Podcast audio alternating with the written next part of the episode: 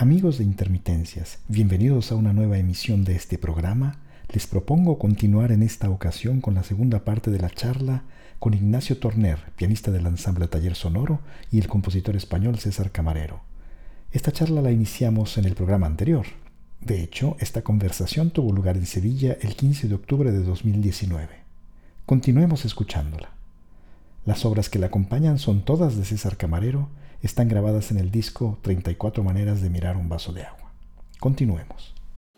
Ignacio, eh, cuando hicimos, cuando estuve como profesor en la cátedra Manuel de Falla, eso fue en 2015, ya pasaron algunos años. Yo me acuerdo que llegabas con un montón de cacharros.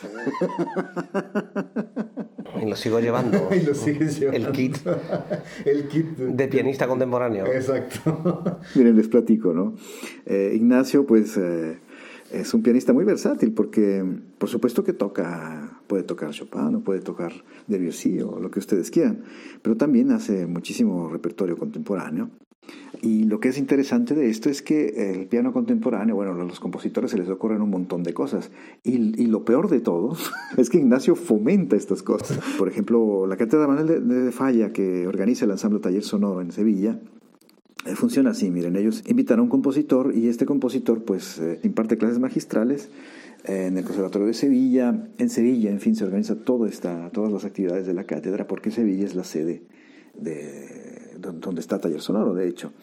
Y eh, se hacen algunas sesiones también con los instrumentistas, y esto es lo más interesante, que los jóvenes compositores que vienen a, hacer la cátedra, que se escogen, digamos, los compositores presentan una solicitud, y entre estos compositores se escogen, eh, depende del profesor, 8, 10, eh, depende de, de, los años, y em, pues bueno, lo que sucede es que trabajan con taller sonoro. Entonces, Ignacio, eh, quería pedirte que nos hablaras también un poco de la cátedra, además de lo que yo he dicho. Bueno, pues la cátedra yo creo que forma parte de la historia de taller sonoro, puesto que la cátedra lleva 15 años ya, o 16, y gracias a la cátedra pues hemos podido estar en contacto con compositores pues, de, de muchos países, muchísimos países, compositores muy interesantes, todos. Ha estado también César Camarero, de, profesor. Este año teníamos a otra mexicana ilustre, ¿no? Hilda Paredes. hemos tenido a Horacio Bayone, hemos tenido a José Manuel López López, a, bueno, a casi todos los Jesús Rueda, José María Sánchez Verdú, Elena Mendoza. A cantidad de compositores interesantísimos Roberto que han. Sierra, Roberto Sierra, ni más ni menos.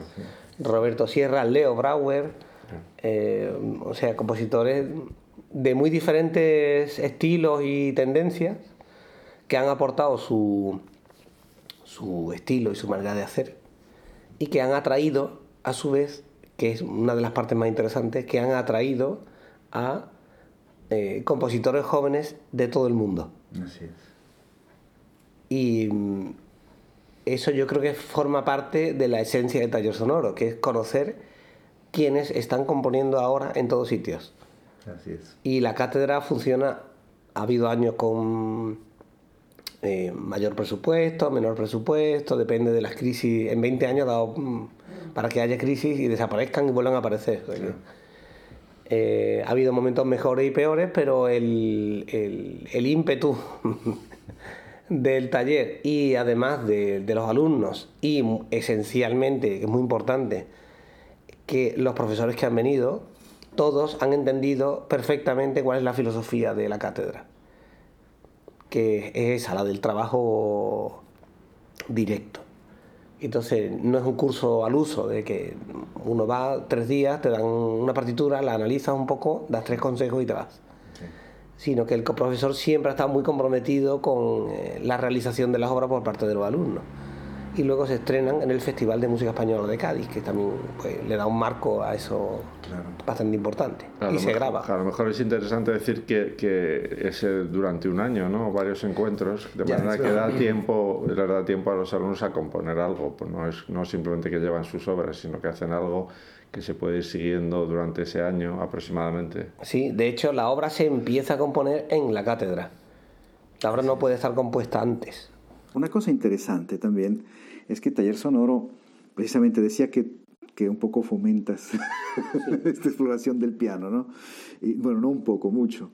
Y, y, esta, y esta relación de, de taller sonoro con los compositores se da en este disco precisamente, es decir, hay una colaboración estrecha en este sentido. ¿Cómo, cómo nace? Precisamente iba a comentar una pieza que tengo que se llama Nostalgia de un paisaje futuro, que hice para taller sonoro mm, pensando que nadie más lo iba a hacer, luego lo han hecho otros, pero que es para un trío para piano, clarinete, bajo y violonchelo, pero en el piano hay, hay un pianista y dos manipuladores de armónicos, dos personas que, que ponen como si fuera un violonchelo, el dedito en la cuerda del piano en determinados nodos para que suenen los armónicos en cada momento, que es bastante complicado. Pero bueno, eso, eso forma parte de la exploración tímbrica, es, es interesante, pero para mí es mucho más interesante, muchísimo más interesante, es realmente la relación de años que teníamos ya cuando grabamos ese disco, de entender la música de, de, ser, en fin, ser amigos, entender la música, haber hecho muchos conciertos, tener una, una, relación muy específica que llega hasta el punto de que, de que hay determinados pasajes o determinadas cosas en mi música que yo digo, bueno, eso busca, lo puedes hacer con este tipo de dinámica o este tipo de dinámica, hay varias, varias formas, igual que si estuvieras haciendo hiding, que hay muchas formas de tocarlo y entonces que el intérprete elija la que más le interesa o que aporten cosas. Eh, muchas veces esto a lo mejor no funciona pianísimo, tan pianísimo, es otra cosa y entonces lo probamos y, y, y, ese tipo de trabajo es el que a mí personalmente me interesa mucho. Siempre digo en estos casos que a mí me enseñaron, supongo como, como a ti Javier, eh, una idea historicista de la música, en donde la partitura y la crítica y los libros eran muy importantes. En un momento dado yo personalmente me sacudí fuera todo eso y para mí lo importante es lo que escucha la persona y la persona no necesariamente iniciada, por cierto, la persona, una persona que pasa por allí y escucha aquello y aquello le llega. Y para eso, evidentemente, el intérprete es nuestro aliado o nuestro co-creador muchas veces. Sin embargo, a nosotros nos enseñaron que el intérprete era una especie de monigote, con perdón, que, que, tenía que tocar aquello y una especie de mal necesario, aquello, y bueno, con el que había que estar peleado todo el día, etc. Y afortunadamente uno se saca de encima todo esto. Menos mal. Y, y, hombre, recuerdo precisamente cuando estaba en la cátedra, esto lo he comentado muchas veces en cursos, una, una anécdota estábamos en un ensayo y entonces un compositor joven le decía a eso en el ensayo, decía, no, esto más fuerte, no, esto más piano esto más de esta manera. Y decía yo, hombre, pero explícale algo de la música, que ellos también leen libros y son personas, en fin, no solo nosotros somos los intelectuales y es una especie de, de trabajadores de la obra que están ahí, en fin. Y esta idea del compositor que, que da órdenes y tal, que me parece horrorosa, ¿no? Terrible. Cuando es más mejor eh, para el resultado, claro, es que para mí el resultado no es la partitura, para mí el resultado es lo que se oye fundamentalmente. Entonces, para eso eh, tiene que haber una simbiosis cuanto más cercana, mejor. Es verdad, totalmente. Es decir, que eh, evidentemente la, la, interacción también con, con, uh, con, el, con, el, con, los, con el intérprete o los intérpretes, aún en fase, en fase de creación, es muy importante, porque seguido, a, mí me pasa, César, me pasa Ignacio también, me pasa uh, precisamente con, con, ahora tengo, en, en, este año tengo que empezar a escribir una, una pieza para, para, taller sonoro precisamente. Y, y, y, me pasa siempre, cuando escribo para un intérprete, pienso siempre en el intérprete y su manera de tocar condiciona mi manera de escribir. es decir, la condiciona positivamente, por supuesto. Eh, es un intérprete, sobre todo, que yo, si yo lo conozco y he trabajado con él, pues yo sé ya bien uh, cómo, cómo trabajar con él o qué cosas explorar, o bien él mismo me sugiere uh -huh. qué hacer. ¿no? Es decir, uh, este, este, tipo de, de, trabajo es muy, muy, uh, digamos, es, es, una motivación muy grande. ¿no? Entonces, eh, claro, a Taller Sonoro hablábamos de su repertorio y todo, pero eh, eh, es que es evidente que esta, este tipo de colaboraciones son esenciales, porque además el repertorio de Taller Sonoro, Ignacio, es, eh, es, muy original además, no es el repertorio que llevan otros grupos, es el repertorio de taller sonoro siempre. ¿Y quién escoge el repertorio o cómo le hacen? Bueno, el repertorio se escoge, eh, hay una parte, la gran parte, la gran mayoría del repertorio es el que nos gusta, simplemente. Y hay una parte que vas conociendo conforme te vas presentando, te van presentando obras compositores, conocemos gente nueva y vamos seleccionando lo que nos gusta. Y las obras que van quedando como pozo, como fondo de armario, que se podría decir, son las obras que vemos que estamos más a gusto tocando. De hecho, te puedo decir algunas de César que no sé cuántas veces las habremos tocado. Reverso 2. Reverso 2, los monólogos. Los monólogos 1, 2 y ahora el 3, que ha funcionado muy bien, que hemos tocado en México, en, ya ahora recientemente, esta semana. Sí, esta semana pasada y la semana que viene, el domingo, está en Madrid. Eh, reverso, yo que sé, hemos tocado muchas obras de César muchas veces. Y bueno, pues obras que se, que se tocan, funcionan y se quedan. Eh, es muy interesante también en relación a lo que ha dicho César, de la obra es lo que no tiene por qué estar dirigida a un público especialmente preparado. Es muy interesante luego hablar con el público y que te digan qué les ha parecido. Hay un, obras que, vemos que al público siempre les gustan. Y bueno, pues habrá que tocarla otra vez, ¿no? no Esa pelea contra el público no... Una cosa que quería yo decir, perdón, es también que es muy importante que Taller Sonoro son un grupo sin director. Quiere decir que cada uno de ellos está tocando. Mm, en fin, eh, yo tengo muchos amigos directores y muchos amigos de grupos con director que tocan muy bien, etcétera. Pero hay algo diferente en, la idea de que es como un cuarto de cuerda, es como música de cámara y cada uno está tocando y tú tienes una relación con cada uno, no viene otro día y han cambiado el clarinete y bueno, y a lo mejor es muy bueno, pero es otro tipo de cosa. Todos conocen la música desde hace tiempo, todos son siempre ellos mismos y todos están tocando ellos. Los músicos de orquesta saben lo que quiero, lo que quiero decir con esto, claramente.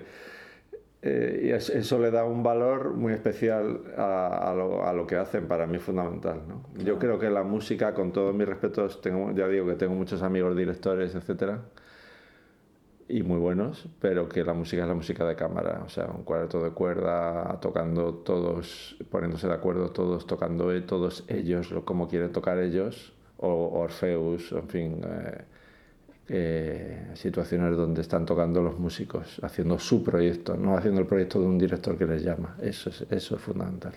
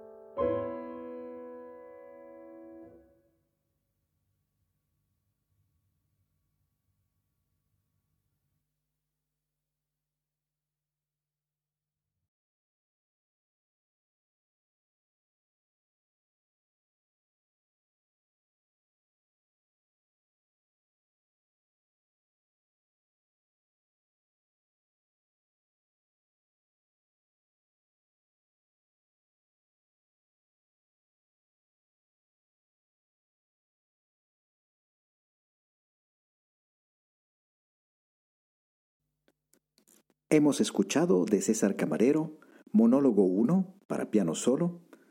El intérprete fue Ignacio Torner, pianista del ensamble Taller Sonoro.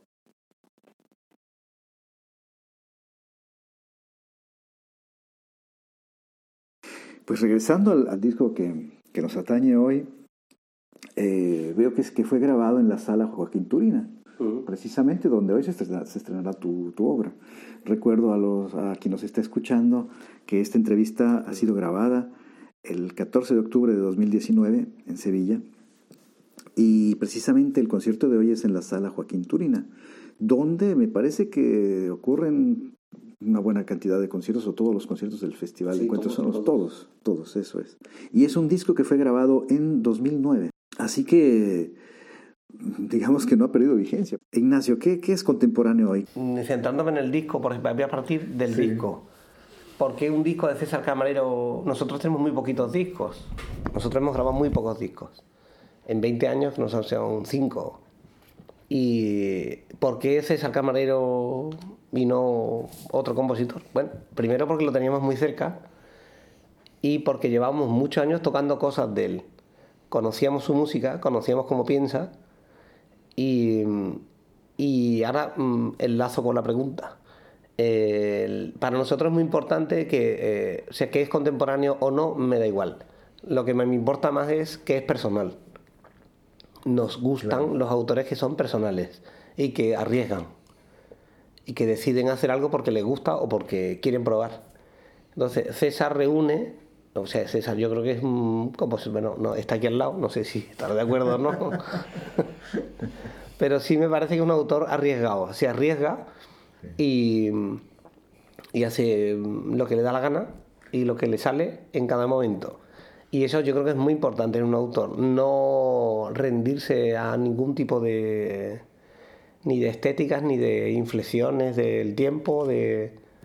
Ya cuando llevas 20 años tocando, ¿no? Ves también eh, las tendencias de cada uno y nos gustan autores que sean personales. Yo creo que lo más importante de la música que se haga es que sea personal y que sea tu voz. Y bueno, pues si es contemporáneo o no, no sé, es contemporáneo porque vive ahora. Yo quiero decir una palabra sobre esto que creo que se debía de terminar con cualquier tipo de etiqueta y, tener más, eh, más relación con los autores determinados. O sea, esta es la música de este señor, que este se llama Paco de Lucía, el otro se llama Herbie Hancock, el otro se llama Javier Torres Maldonado y cada uno hace su música.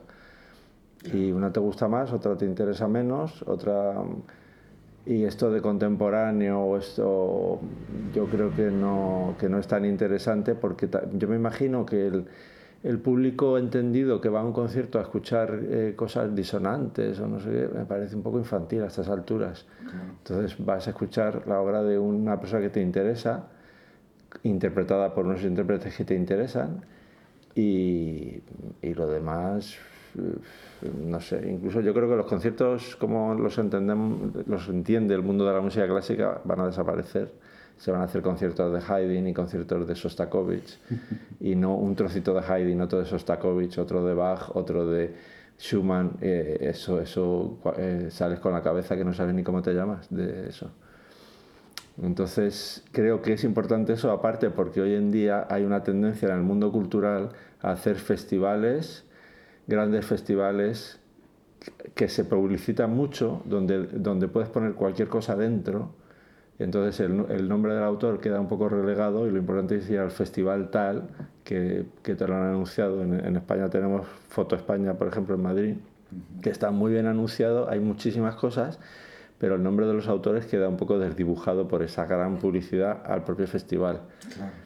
Sin embargo, yo recuerdo en los años, cuando yo era un chaval, en los años 70, 80, que venía Peter Brook a Madrid o venía Stockhausen a Madrid y iba, iban los mismos a una cosa y a otra y era un acontecimiento transversal y venía Stockhausen, no era el festival tal o, o la cosa cual, sino que era el autor realmente. Creo que eso es fundamental para, para seguir andando. O sea, eh, eh, los espectadores van al cine y van a ver la película de un director que les gusta, no van a ver cine experimental moderno a ver si les gusta aquello. Eso, eso me parece aberrante, pero bueno, poco a poco irá cambiando, no tengo ninguna duda. Pues les propongo que escuchemos Reverso 2, que es una de las obras más interpretadas de César Camarero desde que tuvo su primera audición. Esto fue en el Festival Valenciano de Ansams el primero de junio de 2002, el estreno estuvo a cargo del, Plural Ensemble de Madrid y la pieza es para mm, flauta, clarinete, percusión, piano, violín y violonchelo. Escuchemos Reverso 2, interpretada por el ensamble Taller Sonoro.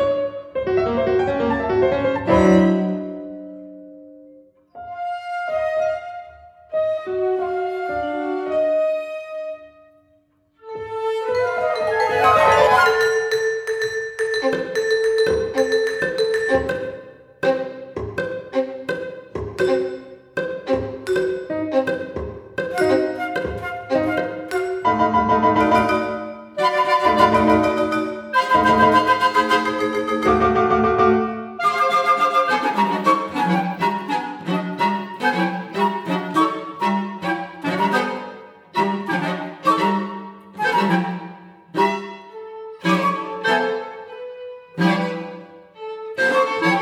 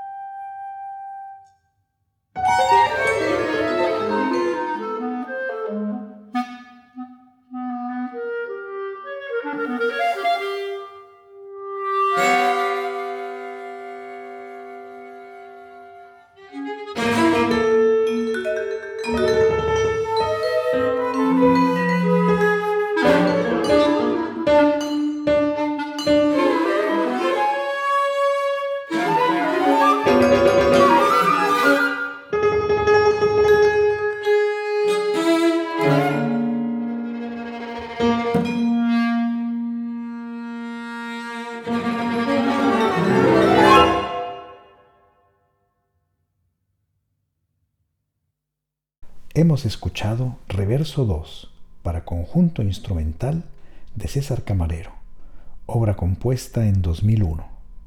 Les recuerdo que todas las obras que hemos oído en los dos programas en que he conversado con Ignacio Torner y César Camarero están grabadas en el disco monográfico 34 maneras de mirar un vaso de agua, dedicado precisamente a la música de este compositor.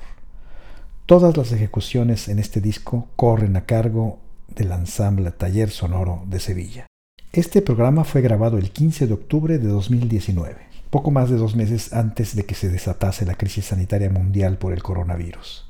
Es algo que afortunadamente se pudo grabar porque después viajar se volvió casi imposible, o por lo menos muy arriesgado. Por el mismo motivo, la salida al público de estos programas sufrió un retraso notable, pero finalmente ha sido posible terminar su edición y proponerlos a ustedes. Así llegamos al final de esta emisión. Espero que la hayan disfrutado y los invito cordialmente a que escuchen la próxima emisión de Intermitencias. Se despide de ustedes Javier Torres Maldonado.